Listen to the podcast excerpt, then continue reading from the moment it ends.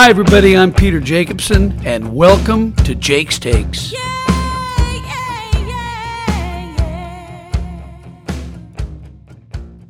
What is it? Week two, week three of our Corona Pirates. We've decided to call it Corona Pirates because it's easier to explain to your four and six year old grandkids that virus is a little ominous sounding, so we're going with Corona Pirates. But I'm joined now by my wife Jan, and honey, we've been together in the house now. We've been we're in New York. We're safe. We're staying in, social distancing, doing everything that we're supposed to. We feel good. We have the kids all day. And yesterday, you got me doing something that I've never done before, and that was color your hair. Yes, I did. And uh, first of all, how did I do? You did great. You did great. He, he had a little trouble with the rat tail comb and getting everything split to get right to the uh, the roots, but uh, you figured it out. Yeah, normally Got you go to a salon for this, and you've got a very experienced young man in here in New York and a young woman in Florida. Patrick. It's Patrick. at, at, at Static Salons in White Plains. yeah, That's right. and Dawn. Well, Don's in Florida and Zed is in Portland. Okay, I so you've got them all over. You've got you're you're like you're like collecting these things everywhere. But we went because of the shutdown for the Corona Pirates. We had to go pick it up in White Plains and explain how that went Oh, I for the will. call. Yeah, Well, I, I got an email from Patrick, and he said, Now, this is what you have to do call the office 10 minutes before you're going to arrive, and then we'll run it down the stairs. So when you come in, you open the door and you walk in, and your product will be in a bag with your name on it on the table at the bottom of the stairs. And I'm like, Oh my God, I feel like I'm doing some kind of illegal pickup of something. Drug I don't Know, I don't know what, but it was very funny. But they, it was so cute. They, it was very sweet. They had everything in there ready to mix up. They had a comb. They had little uh, bottle of water that they always give us in the salon, and they had little Hershey's Kisses, which I went to you because you were my salon, my hairdresser. And when I started, rewarded. I had no idea what I was doing, and you were telling me to rat tail, which is the end of the of the comb. At least that's and I I, think I did okay. I'll probably be better Yes, the and, second and time two weeks around. from now we'll do it again. yeah, and, we'll, you will, and if if yeah. if the if the Corona pirates last any longer, uh, I'll become a professional. I might open my own Yeah, salon. But we're up here in New York in Westchester. We go to the store every five, six days. We restock, and it's really interesting. Everybody's wearing a mask now. That's kind of the recommended thing to do. And social distancing at the uh, local supermarket here in Armonk. We go to a store called DeCicco's, and it's great. And you have to line up because they do a wonderful job. They don't let too many people in the store because they want to keep everybody six to 10 feet apart. But you wait in line until somebody comes out, then you go in. And the only thing that bugs me is when I'm when I'm in the store and I've got my cart and everybody's kind of trying to avoid each other. I just would love to see more smiles. I know everybody's stressed and people handle this differently, but sometimes when you're going down the meat and cheese aisle at the supermarket and somebody sees you coming at them, their eyes wide open and they, they get a horrified look on your face like you're some inmate in cell block D in the prison coming at them with a shiv and they basically move out of the way. I always try to say hello and smile and and be friendly, but everybody handles this differently. And you seem to be handling this. You're very you're very calm and you're kind of accepting.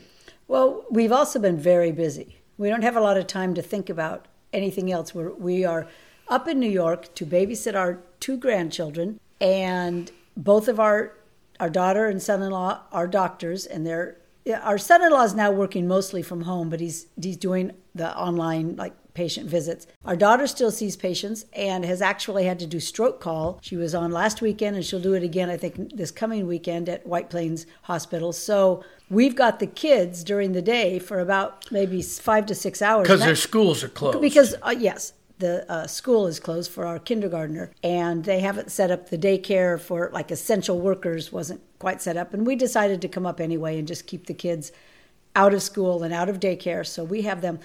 So I have to be honest, it's a busy, busy day, and by the time they leave here, we watch a little Netflix or something, and I take a bath and I am out and go to sleep till they arrive the next morning. So we'll be up here now for quite a while. We will be doing this.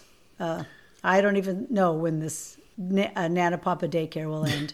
What's really interesting, and I know everybody that's listening that's that's in house with family, and it's it's a frustrating time because we're all used to getting out and doing our work outside the house, and if you work outside the house and going to play golf and going to do everything that that I like to do, and I'm sure you miss doing as well, but the time that we have to spend with our family, I think I think it's great. We're really connecting with our two grandkids up here. We don't really get to see them more than a week or maybe two weeks straight at any one time. So it looks like we may be up here four to six weeks, and that's precious time to be able to spend with our with our grandkids. I miss the two boys out in Portland, but we're here, and I feel like we're doing our part so mom and dad can continue to work. That's for sure. It's a jungle in here, and we all know it. The fans are fired up and making sure they show it. They're rowdy and loud, not your usual crowd. It's a jungle in here, and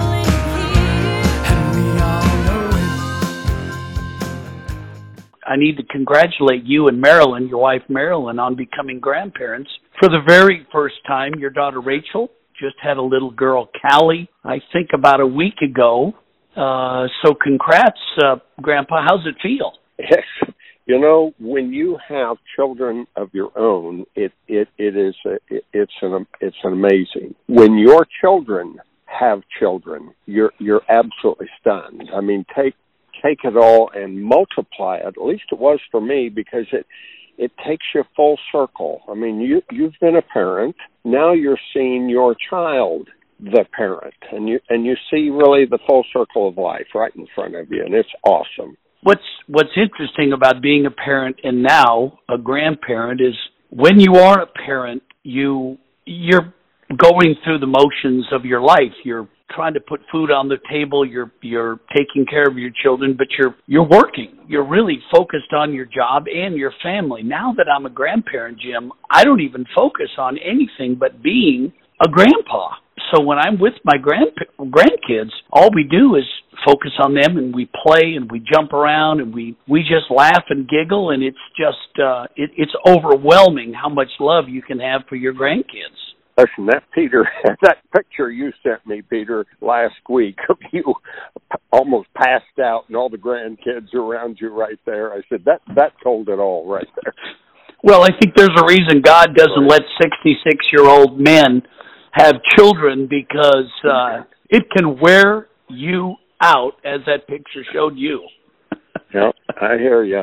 I hear Well, you. Jim, let me let me get into this. Uh, first and foremost, you've been such a huge part of my life. We met back in the early '80s, and I was a good tour player. I'd won a tournament or two, but I really didn't understand the golf swing. I didn't really understand my golf swing, and you helped me to understand that. And I, I'd love uh, you, you've been a tour player. You're you're a teacher, course designer, course developer, writer, TV analyst. You've really run the full gambit. But tell us a little bit about being a player how your golf swing can go haywire, especially when you're playing in a major championship. And if you don't understand your golf swing and get yourself back on track, you're you're headed for trouble. That's exactly right. You know, Peter, I, I have been all those other things, but I've I've still always seen whatever I'm doing through the lens of a as a player, whether it's golf course architecture or ownership or television or being an instructor or helping teachers. I've seen it through the eyes of what I genuinely got into golf to be, which was a player. And so I believe that a player has to know their own capabilities at any given time. And I think one of the most important things a player has to have under the heat, he has to know a shot or two that he can hit if he's passing out with fear. I don't care whether it's Tiger hitting a low stinger or whether it's a knockdown shot or it's a full out big high hook, whatever it is. But when the heat's on, you know so well as a player. When you were standing there in the Ryder Cups that you played in, or anything where there's just such severe pressure, you had the chance to win the British Open coming down the last stretch. You had a chance to win the Masters. You were with Bob Tway when he pitched in. You had the chance to win the PGA. When you're underneath that kind of pressure, you have to know what you can do and what you can't do, and you better you better stick with what you can do and you you helped me so much to become the player that I was. One of the things that I will never forget was when I was growing up as an amateur player and then I was early on the PGA tour, you get all kinds of info from all different teachers. And uh, some would work for me and others wouldn't work. And it wasn't until I met you and we started diving into my game that you explained to me that there's really no bad info you could take a lesson from uh, Rick Smith or David Leadbetter or Jim McLean, and the info that they give me, it's not bad info. It's not wrong info.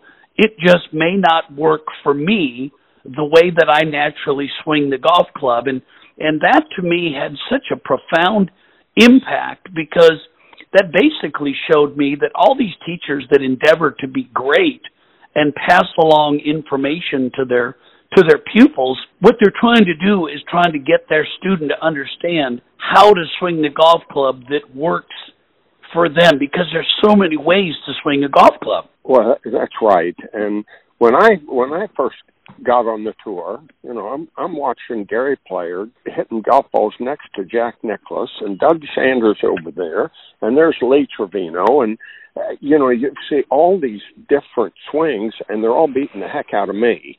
So I, I knew that trying to copy model swing shape was not what worked. What has to figure out is the geometry of the golf swing, your impact and your impact ball flight misses. And it's those things that influence what works for you. I love what you said a while ago, and I say so often all golf information works for somebody. You just you just might not be that somebody it works for, and uh, uh, I think that's the secret to to being a good teacher, especially for tour players. I don't believe tour players need to reconstruct their golf swing unless they've had terrible injuries. If they've had terrible injuries, they, they're going to need some reconstruction. That was the case with you, if you remember. When when I switched you from two plane to one plane, it was because you were off the tour doing television, and you came to me and said, "Do you think I I, I want to get back playing?" I said, "Peter, you can't. You you've torn up your body." And you said, "Well, you think I can switch from from my swing to that thing you do, that one plane swing stuff?" I said, "Peter, I have no idea. All we can do is try." but uh, just but, just explain a little bit about a two plane the way i played early on in my career and what you you you moved me to which was more of a a one plane as you call it more of a rounded swing well i i view golf swings whether we're talking about bubba or rickie fowler as having two motors and they are distinctly different one motor is your body your other motor is your arms and club the body doesn't swing the arms and club, and the arms and club doesn't swing the body. They're two different motors. Now, when they swing, the body can turn fairly level to the ground, and the arms swing more up and down than the body turns. Think Tom Watson, think Jack Nicklaus, think Justin Thomas. And I call that two planes because the two motors are running in two different planes. The body is turning fairly level to the ground, the arms are swinging very vertical. The other kind of swing is when the body turns and the arms swing around the body. Now think Rickie Fowler out there. Think Rory McIlroy. That swing I call one plane because both motors are running more in the same plane. Now, just because you have a one plane swing or a two plane swing doesn't make you any good. You might be the worst golfer in the world and be a one planer or a two planer. It just describes how your arms and body work relative to each other. Now, the thing that makes that fairly interesting is that the geometry demands to hit the ball correctly between those two different systems is almost exactly opposite. What is required to hit the ball well as a two planer is the opposite of what's required to hit the ball good as a one planer. Ben Hogan said he tried to hit the ball in the downswing right from the top as hard as he could with his right hand. Jack Nicklaus said he tried to pull the club down with his left arm. Nicklaus tried to slide his hips. Hogan tried to turn his hips. I mean, they're two very, very opposite ways to play golf. And if Jack Nicklaus tried what Hogan said to do, he wouldn't have been Jack Nicklaus. And the other way around it'd certainly be true. It's interesting. I was just a couple of weeks ago with Rick Carlisle, who's the head coach of the Dallas Mavericks. I was actually at the Dallas Mavericks Denver Nuggets game the night that the season was canceled for this coronavirus scare. Or I should say, not scare, this coronavirus pandemic that we're under. And Rick spent a lot of time trying to focus on Moe Norman, who has been called the most accurate player in the game. But Moe Norman, he became accurate by pulling his left arm, whereas Ben Hogan became accurate by throwing his right hand. And again, it just goes to show you there's so many ways to swing the golf club. You just have to find out what fits for you. You can't put a Lexus motor into a Chevrolet and vice versa. You, that's why having a, a PGA professional or somebody that understands golf and understands your swing, it's so important to get somebody's eyes on your golf swing because it's hard to figure out on your own. That's exactly right. Exactly right. And one of those players, the two playing players that pull with their lead arm, we'll take Bubba, Nicklaus, Justin Thomas they need to be what I call a shot maker. They need to curve the ball. Watch Bubba play golf. I mean, it's 30 and 40 and 50 yard slices off the tee, for goodness sakes. Nicklaus used to say, aim down one side of the fairway or the other and either hook the ball in the fairway or cut the ball into the fairway. You turn around and you get guys that play the other way, and I would say they can still curve the ball, but their natural shape shot, like a guy like Willie Westwood or Sergio Garcia or Henrik Stenson, they pretty much aim at their target and hit the ball at their target. I mean, there isn't a lot of curvature on it. So it not only affects what makes your swing work, but it affects there's two different kind of players. There's ball strikers. Those are the guys that hit the ball straight pretty much, hit it dead solid right at their target. And that'd be like George Knudson, who was one of my heroes. And then you've got on the other hand, shot makers. Corey Pavin would certainly be a shot maker. Uh, Bubba Watson be probably the greatest shot maker of all time in terms Ch- of, Chi Chi of Rodriguez. the ball around. Chi Chi. Chichi. Yeah, Lee Trevino. Yeah. So there's two two distinctly different ways to play golf. And I I look at people, they'll come to me and they'll say, "Well, I'm hooking the ball." I said, "Well, gee whiz, so does Jason Day. Can you beat Can you beat Jason? You know, there's nothing." well, it, golf, my it, my mentor John Jacobs used to say, "Golf is simply a game of prediction before the event." If you can hit a 20 yard hook, all you've got to do is aim at 20 yards to the right of your target and knock it right on the green. Brandel Chamblee, who you've worked with, has been critical. There was an article that came out where he was criticizing teachers, and David Leadbetter wrote a uh, an op-ed that that kind of criticized Brandel. And I think the bottom line goes along that there really is no exact way to play the tour or to hit a golf shot. Anybody that tells you that you have to do it this way is mistaken because there's just so many different ways, so many different teachers, so many different philosophies. You just have to find one that works for you. Well, that's exactly right. And I I did read what Brandel said, and I did read what David said, and I think what happened is uh, David or somebody along the line had given Brandel some very good information, but it wasn't good for Brandel, and it hurt Brandel's game. And uh, Brandel has since found some information that was opposite that, and it helped his game a lot. And so Brandel all of a sudden thought, well, everybody is teaching this, and everybody is wrong, and all teachers are wrong. And I, it was just a terrible overreaction on Brandel's part. I, I, I have a funny feeling Brandel wishes he could bring those words back into his mouth, but you can't. Uh, we never can. No, I've never said anything I wish I hadn't said. Have you? of course not. I think I think we all we all have. Now, yeah. one of the things too that always impressed me when you were out with me and so many other players you work with through your career. You work with uh, work with Matt Kuchar, and early on you work with with little with Faxon and McCarron and Pernice. You never stayed on tour Thursday through Sunday. You always came in early in the week because you wanted to get the player to focus on the golf swing, and then Thursday through Sunday focus on playing golf. And I always found that to be uh, pretty refreshing. But that's not the way it is today with these young kids and these and these new teachers out on tour. Well, I th- I, I think they'll learn that it will be that way. In other words, the ones that keep doing that way probably are not going to have a long visit on the tour, and the ones that all of a sudden start realizing that that come Sunday, uh, certainly Saturday and Sunday, it, it is all about take a deep breath and let's get this thing in the fairway on the green in the hole.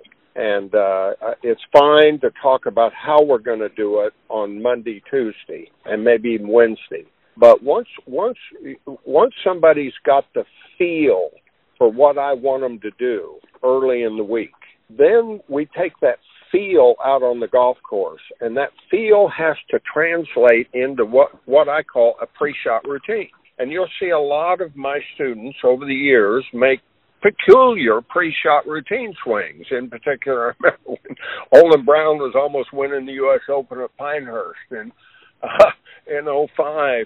He was making these massive out to in uh, down swings in his practice round, in his practice swings, and and if you watch Cooch, he does the same thing. But all they're doing is they're rehearsing a feel before the event and once they have that feel, they just go up and hit it. They're not worried about how to do it, what, anything else. Uh, and and if you're thinking about golf swing and how to do it when you're trying to play golf, you need to get you need to get away from tournament golf and get your swing right. Yeah, it's it's it's golf swing on the range, and then it's golf on the golf course. I have I have one more question, Jim, and I'm going to let you go. But being such a successful architect and developer of golf courses, I want to talk a little bit about this distance challenge that we have, especially with uh, the PGA Tour players and the best players in the world hitting the ball so far. What what do you think is the solution with uh, with the ever increasing distances? The players, the the top players. I'm not talking about the average players, but the top players they're starting to make a lot of these great golf courses that you and I grew up on obsolete. Uh, they've made almost all of them obsolete uh, uh, that haven't had the real estate to be able to stretch a course to 7,600 yards long now. I, I you know you you and I are are such a good team in golf course design, Peter, because we we both view it from a player's perspective. And you used to bring your mother to the table. How many times did you stand there and you say, "We're not building a hole my mom can't play." That's right. We're not building a hole my mom can't play if she cops it. If she cops it straight, I want her playing this hole but playability is such a huge factor. Now, when we get to the elite level, they've let everything go out of control. When you and I started the tour, the difference between the longest hitter on the tour and the shortest hitter on the tour might have been 28 yards. 30 had probably been pushing it. You know, today it's 60, 70 yards. I don't know how far Cameron Champ hits it by uh, Zach Johnson, but but it could be 70 yards you know, and and that's not right. And so I think that that I know that the R&A and the USGA have their hands full, uh, but I think we need to take the professional game out of the hands of the vendors, out of the hands, and I'm going to get some grief on this, but out of the hands of the equipment makers. Uh, baseball, uh, football, uh, basketball. There aren't any other sports where the equipment maker has been able to dictate the terms of how far the baseball or bat goes. Uh, in college, they use aluminum bats. In the in the NBA, NBA, Major League Baseball, they use wooden bats.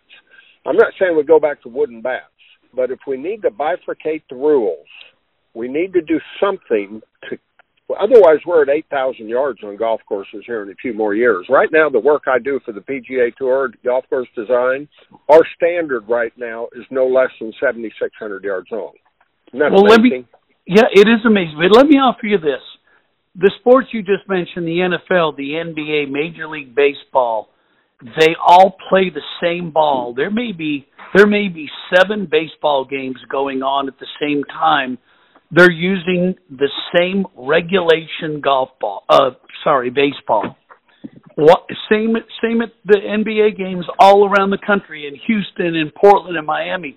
It's the same regulation basketball.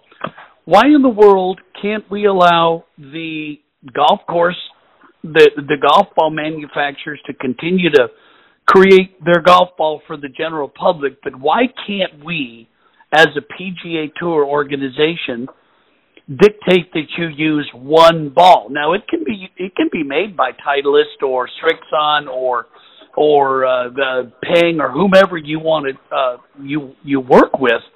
But why can't we have one regulation golf ball that everybody on tour plays? To me, that makes the most sense and the and the easiest solution to uh, to approach.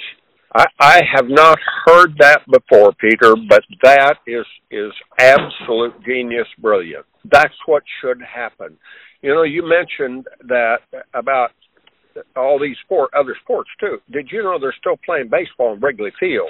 They're still playing baseball, uh, basketball in Madison Square Garden. I mean, the, the the basketball courts haven't changed. The football fields, they're still 100 yards long. Last time I looked it's tennis courts haven't changed. They haven't allowed the sport to have to change to match the equipment.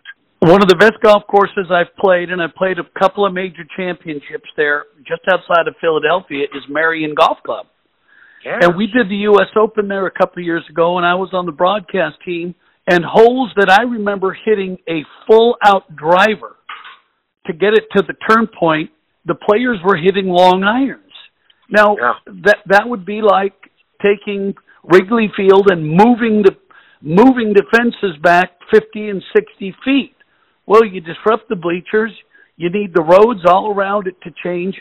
It's just the wrong direction we're going. And I know I agree with you. The R&A and the USGA they do have their hands full with how they how they uh, manage and control the game and they do a wonderful job. But this is one I think that if we don't get a if we don't get control of as a as an organization, the the European Tour, the PGA Tour, everybody involved, to come up with one regulation golf ball, the game of golf and the way it's played as we know it uh, could be could be going by the wayside.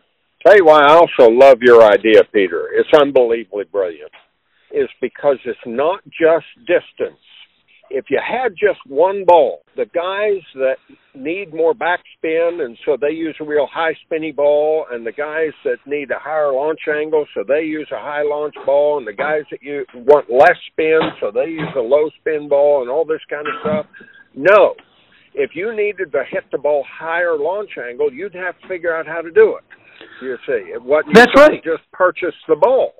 So so it's not just distance, but your idea feeds straight into playability too, and how the guys because right now the guys are buying a lot of their game. They really compared to what I grew up. When when I came out on the tour, Lee Trevino and Nicklaus and other guys had an incredible uh, advantage over me because they could go for pins from the middle of the fairway that I could not because Nicklaus could hit it so high and bring it down next to it, and Trevino could send it in there with so much spin. Me, if I went for that pin, that dangerous pin, I've got to land it eight inches over the bunker and yell stop before it runs over the back of the green into the water. As you know, you've been working with me for 40 years now. I'm a low spin player. I'm yes. a low spin player, and you're always trying to get me to get the golf club on top of the ball to be able to utilize the loft on my iron. when I play with Rory, or I've played with Rory, he hits it three times as high as I as I do, and he puts twice as much spin. That's why he can go at those flags in the corners, and I can't. Well, that just dictates that I have to change my technique. When you watch Shaquille O'Neal shoot a free throw versus Michael Jordan, they're using the same ball. They just have a different technique. So Yes, you just have to work on your technique, and that's anyway. I'm gonna I'm gonna end it there, Jim. I've I've taken too much All of your right. time. We will do it again. You're the best. You've been here before, you know what to do. Keep your head on straight, don't let get rid of that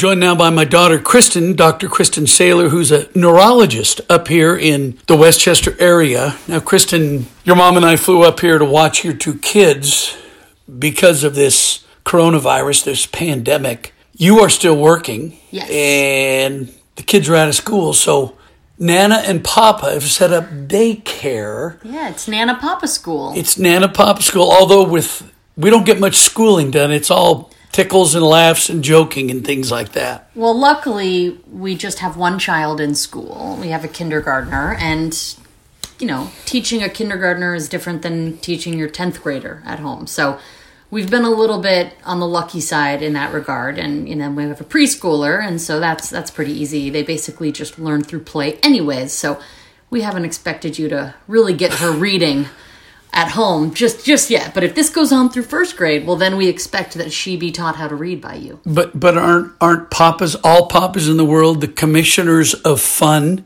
Oh, That's uh-huh. what we have to do. i'm a little concerned about the amount of junk food that they've been coming home talking about Well, no, they haven't been eating much junk food because all the stores are closed. We really haven't been doing that. it's it's amazing even with all the stores being closed somehow you find those m&ms Well, we do have a pretty good stockpile of M and M's, I must say. well that's your candy habit that's that's the peter jacobsen candy secret candy habit Yeah, shh, don't please don't tell anybody.